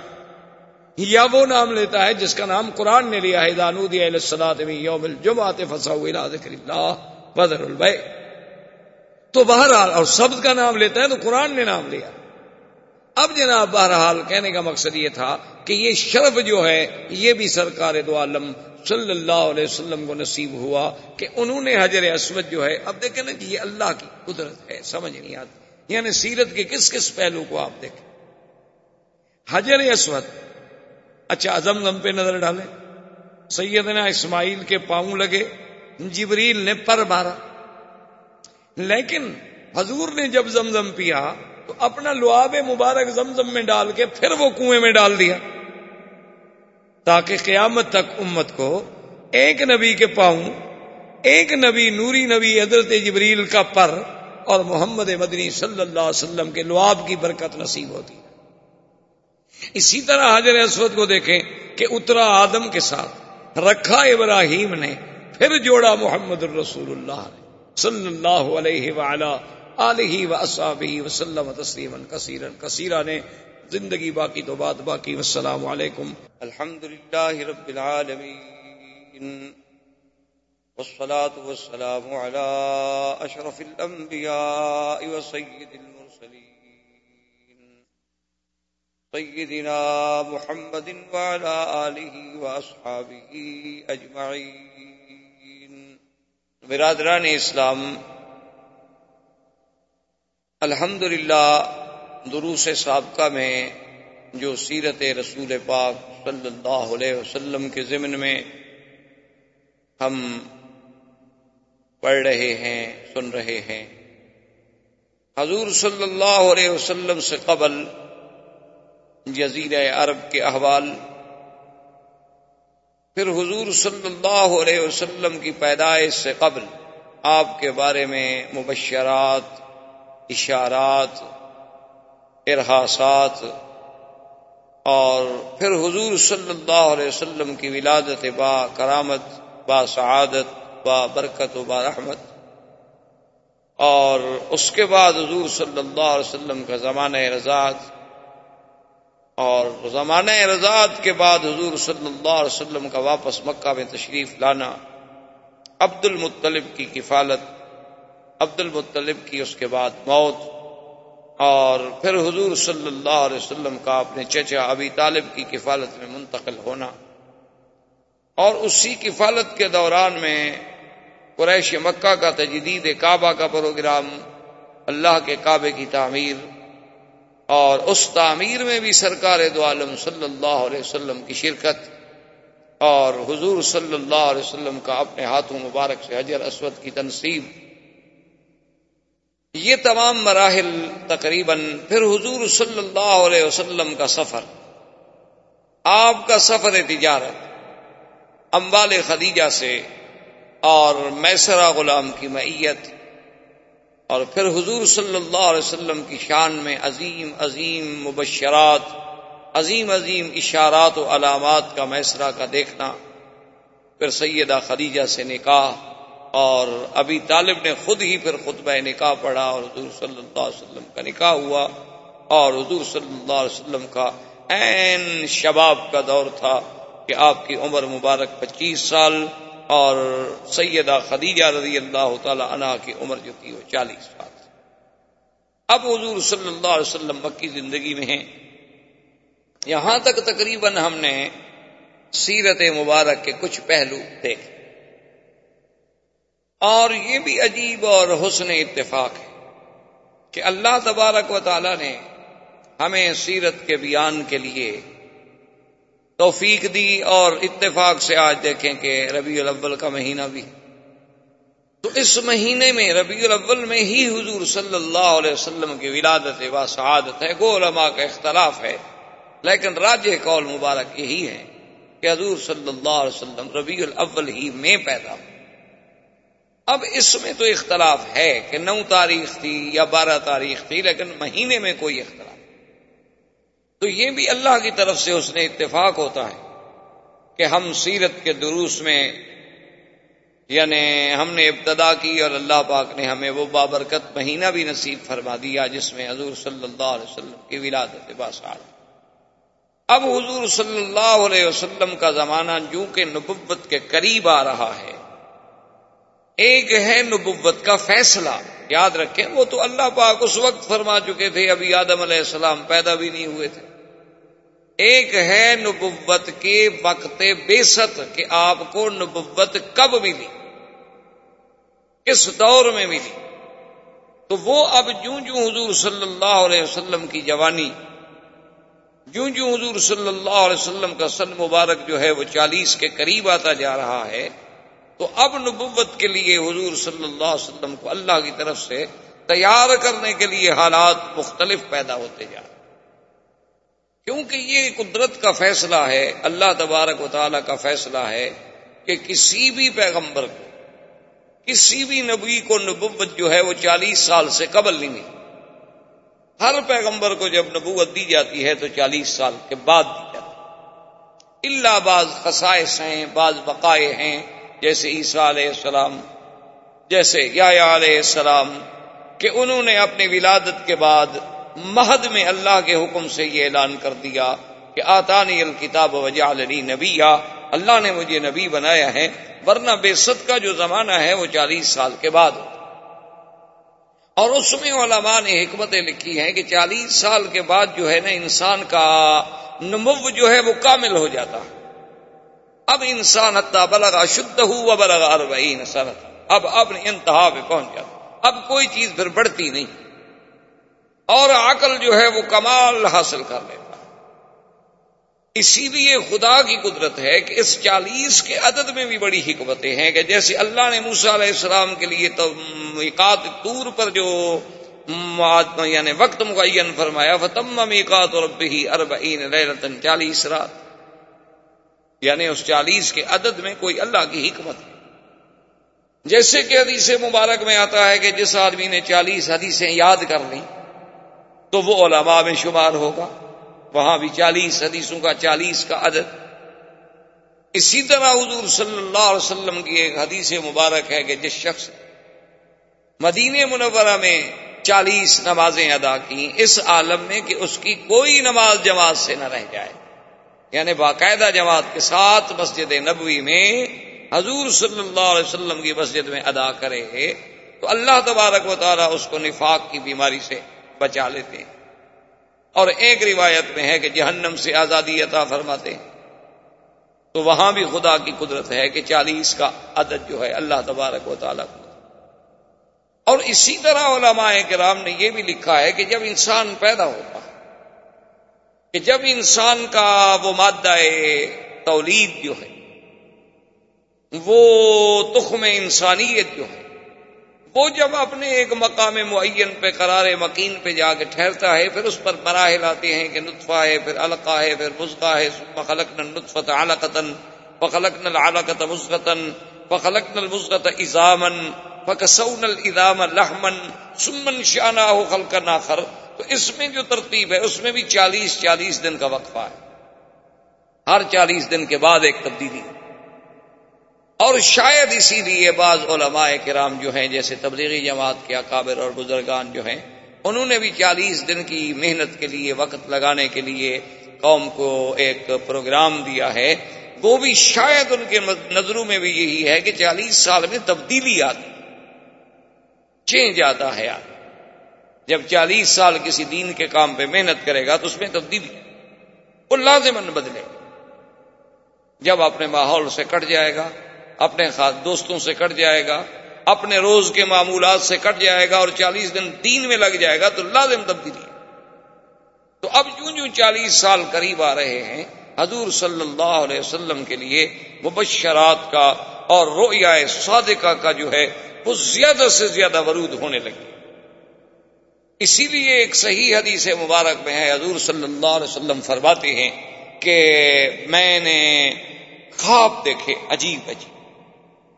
اور ایک روایت بھی, بھی عائشہ صدیقہ سے رضی اللہ تعالی عنہ سے وہ فرماتی ہے کہ حضور صلی اللہ علیہ وسلم کے جو رویا تھے ایسے تھے کا فلک صبح ہے کہ جیسے یعنی آدمی رات کو خواب دیکھتا ہے یا رات ہوتی ہے اور صبح سورج نکل آتا ہے، اس سورج کے وجود میں کوئی شبو نہیں ہوتا دیکھنے میں۔ حضور صلی اللہ علیہ وسلم کے رویات صادقہ ایسے ہوتے تھے کہ جو خواب دیکھا وہ بالکل ایسے آ جاتا تھا سامنے، کہ جیسے دن ہو گیا، جیسے سورج چڑھا۔ کیونکہ یاد رکھیں کہ رویا جو ہے، خواب جو ہے، اس خواب کے کئی قسمیں ہوتی ایک تو ہوتے ہیں احلام۔ کیا مانا کہ کچھ خیالات یعنی جو خیالات مثلا آپ کے ذہن میں تھے، آج دن میں آپ دہراتے رہے کچھ باتیں آپ کرتے رہے مثلا اپنے کام کی، اپنے احباب سے کسی مسئلے کی۔ تو وہی باتیں جو تھی وہ لاشعور میں بیٹھ گئی اور پھر وہی آپ کے سامنے آ ایک تو خواب کی ہے قسم۔ اور ایک خواب ایسے ہوتے ہیں جو شیطان کی طرف سے ہوتے کہ شیطان جو ہے وہ انسان کی نیند کے اوقات میں آ کر مختلف تخیلات اور خیالات اور وسافس کے ذریعے اس کو ڈراتا ہے۔ یہ بھی خواب کی ایک قسم۔ اور ایک خواب جو ہے وہ حقیقت میرے اللہ کی طرف سے ہوتے وہ خالص رحمانی ہوتی۔ اور اسی طرح یاد رکھ لیں اور بات سمجھ لیں کہ اللہ کے جو بندے ہیں، اولیاء اللہ ہیں، عباد اللہ صالحین ہیں، ان پر شیطان کا زور چلتا نہیں۔ اور خاص طور پہ آقا انعامدار سرکار دو عالم صلی اللہ علیہ وسلم کہ جن کو اللہ نے ایسا مقام عصمت نصیب فرمایا کہ جس کے ایک ایک زندگی کے لمحے پر میری اللہ کی قدرت کا گویا پیرا بیٹھا ہوا تھا۔ کہ یعنی وہ باتیں جو بچپن میں عام بچے کرتے ہیں، حضور پاک سے وہ بھی سرزد ہیں وہ اعمال جو عام لوگ اس زمانے میں کرتے تھے، ان کی عادت تھی، وہ عیب بھی نہیں سمجھے جاتے تھے، برے بھی نہیں سمجھے جاتے تھے، لیکن حضور پاک سے وہ بھی نہیں ثابت۔ یعنی شادیوں میں شرکت کر لینا، یا شادیوں میں کوئی قصے گو سے قصہ سن لینا، یا شادیوں میں کوئی دف شف بجانے والی عورت آ گئی، یا بچی آ گئی، یا کوئی آ گئی، اس قسم کا یعنی اہتمام ہو جانا، یہ عام چیزیں تھیں، اور بچپن میں اور بچوں کے لیے ایسا کوئی مسئلہ نہیں۔ اور اس وقت تو ابھی شریعت کا کوئی نزول بھی نہیں، نبوت بھی نہیں ملی، اعلان نبوت بھی نہیں ہوا۔ لیکن دو دفعہ حضور صلی اللہ علیہ وسلم نے قریش کی شادیوں میں شرکت کی کہ میں ان کی شادیوں کو دیکھوں کہ کیا ہوتا ہے، کیا رسوم ہے کیا طریقہ کار ہے۔ لیکن حضور فرماتے ہیں، غالباً نوم اللہ نے مجھ پہ نیند مسلط کر۔ اور میری نیند اس وقت کھلی جب سورج نکل آیا، شادی ختم برات ختم، لوگ چلے گئے، حضور اکیلے سو رہے۔ تو جس نبی کی زندگی پر نبوت سے پہلے اتنا پہرا ہو اتنی حفاظت کا انتظام کیا جائے کہ یعنی کوئی ایک لمحہ بھی حضور صلی اللہ علیہ وسلم کا غفلت میں نہ گزرے، ایک لمحہ بھی حضور صلی اللہ علیہ وسلم کا فرمان حکم خدا بندی کے خلاف نہ گزرے، اس پیغمبر کی زندگی کے بارے میں آپ اس کے کس کس پہلو پہ سوچیں۔ تو اس پیغمبر کا رویا، اس نبی کے خواب کیسے غلط ہو سکتا کیونکہ شیطان تو حملہ کر نہیں سکتا۔ اللہ نے پیرا لگا دیا ہے، شیطان کو تو طاقت ہی نہیں۔ تو اب باقی تو مسئلہ صرف یہ رہ گیا کہ ان کو جب خواب آئے گا تو وہ بھی رحمان کی طرف سے ہوگا، اور جب رحمان کی طرف سے ہوگا تو وہ سچا ہوگا۔ اور خواب کے ضمن میں ایک بات یاد رکھ لیں، حضور صلی اللہ علیہ وسلم کی حدیث مبارک میں ہے کہ ایک تو خواب کے بارے میں کبھی جھوٹ نہ بولا کرے کیا مانا کہ آپ نے خواب نہیں دیکھا اور کہتے ہیں کہ میں نے خواب دیکھا ہے؟ یہ سیدھا اللہ پر جھوٹ باندھنا ہے افطرا اللہ ہے، کیونکہ خواب تو اللہ کی طرف سے آئے گا۔ اور جب آپ نے ایک خواب نہیں دیکھا ہے اور آپ بلا وجہ کہہ رہے ہیں، تو گویا آپ اپنے اللہ پر جھوٹ باندھ رہے ہیں۔ ایک، دوسری بات خواب میں یہ یاد رکھیں کہ اگر آپ نے خواب دیکھا اور خواب ایسا تھا کہ جس میں آپ کے پیچھے سانپ دوڑ رہا ہے، اونٹ دوڑ رہا ہے، کوئی مار رہا ہے، کوئی کھا رہا ہے، ڈرانے والا خواب تھا، تو اس کا علاج یہ بتلایا حضور نے کہ اپنے بائیں طرف تین دفعہ تھوک دے اور لا حول ولا قوت الا باللہ العلی العظیم، اعوذ باللہ من الشیطان الرجیم، پڑھ کے کروٹ بدل کے سو جائیں اور پھر اس خواب کو کسی بندے پر ذکر نہ کریں۔ نہ بھائی پر، نہ بیٹے پر، نہ باپ پر، نہ اپنے پر، نہ پرائے پر۔ پر میں کسی کو نہ بتلائیں، لا تضر ہوا بدا کبھی آپ کو نقصان نہیں۔ دو باتیں اور تیسری بات خواب میں یاد رکھیں کہ اگر آپ نے خواب دیکھا ہے اور آپ کی نظروں میں وہ خواب بہت اچھا ہے یا خواب ایسا ہے جس کی حقیقت آپ کو سمجھ نہیں آ رہی تو اس کے لیے بھی حکم ہے کہ لا یذکر الا علی حبیب او لبیب، اپنے کسی دوست کو ذکر کرے اور اس دوست کو ذکر کرے جو صاحب عقل ہو اور صاحب علم ہو، کسی غلط آدمی کو ذکر نہ کرے، کیونکہ الرؤیا علی رجل طائر ولم یعبر حضور نے فرمایا کہ رویا جو ہے، یہ ایسے ہے جیسے پرندے کے پاؤں پہ کوئی دانا رکھا ہو پر یوں کرے گا تو دانا گر جائے گا۔ جب تعبیر والا تعبیر غلط دے گا تو کبھی کبھی اسی طرح واقع ہو جاتا ہے جیسے اس نے تعبیر۔ تو جب آپ کسی لبیب پر، کسی عالم پر اپنے خواب کا ذکر کریں گے، تو وہ اس کی اچھی تعبیر پیش کرے گا۔ یا پھر آپ کو کسی اور عالم کے پاس بھیجے گا کہ میں حل نہیں کر سکتا، فلاں آدمی کے پاس چلے۔ تو خواب کے بارے میں بڑے بڑے احکام ہیں، لیکن اللہ کے نبی کا خواب ایسے ہوتا ہے جیسے اللہ کی واہی ہوتی ہے یعنی جیسے واہی میں شک نہیں، اللہ کے نبی کے خواب میں بھی کچھ شک کیونکہ نبی معصوم، شیطان کا حملہ ہو نہیں سکتا۔ جب بھی نبی کا خواب ہوگا تو رحمانی ہوگا، اور جب رحمانی خواب ہوگا تو وہ سچا ہوگا۔ اسی لیے تو بی بی عائشہ فرماتی ہیں کہ حضور کے ایسے خواب ہوتے تھے کفلا کہ صبح ایسے معلوم ہوتا تھا کہ جیسے صبح سامنے یعنی ایسی حقیقت۔ اور اسی لیے حضور پاک نے ارشاد فرمایا ہے، یہ خواب کی بہت بڑی اہمیت۔ ہے ایک حدیث مبارک میں یہ بھی آتا ہے کہ لم يبقى من النبوت الا المبشرات الرؤيا الصالحه يراها المؤمن او يرى له او كما قال النبي صلی اللہ علیہ وسلم۔ حضور نے فرمایا کہ اب نبوت تو ختم ہو گئی، اللہ نے مجھے خاتم النبیین بنا کے بھیج نبوت کا دروازہ بند، رسالت کا دروازہ بند۔ اب کچھ نہیں بچا۔ ہاں مبشرات ہیں، خواب ہیں کہ کبھی ایک عبد، مومن، صالح اللہ کا بندہ خود خواب دیکھتا ہے یا اس کے لیے کوئی اور آدمی خواب دیکھتا ہے۔ کہ بھئی میں نے آپ کے لیے یہ خواب دیکھا ہے، بہت اچھا۔ کبھی آدمی اپنے لیے خود دیکھتا ہے۔ اور کبھی اس کے لیے کوئی اور اللہ والا بندہ دیکھتا ہے۔ اور آپ نے فرمایا کہ یہ رویا جو ہے جز ستن و اربعین جز ان من النبوت کہ تقریباً یہ چھتالیسواں حصہ ہے نبوت کے حصے میں سے۔ یعنی چھتالیسواں حصہ ہے نبوت کے حصے میں سے۔ اور بدقسمتی سے اسی حدیث کو سامنے رکھ کر مرزا قادیانی نے اپنی نبوت کے لیے بھی ایک راستہ نکالنے کی کوشش کی۔ اس نے کہا کہ جب نبوت کی ایک جز تو باقی ہے، پھر نبوت بند تو نہ ہوئی۔ چلو چھتالیس نہیں، ہی صحیح۔ کیوں؟ دشمن تو انتظار میں ہوتا۔ مخالف جو ہے، وہ انتظار میں ہوتا باطل فرقے جو ہیں اسی انتظار میں بیٹھے ہوتے ہیں کہ اب مسلمانوں کے قرآن سے، حدیث سے کوئی ایک لفظ تو ہمیں ملے نا۔ احباب کرام، اس کے بعد اب آپ اس مبارک سلسلے کی سی ڈی نمبر پانچ سماعت فرمائیں۔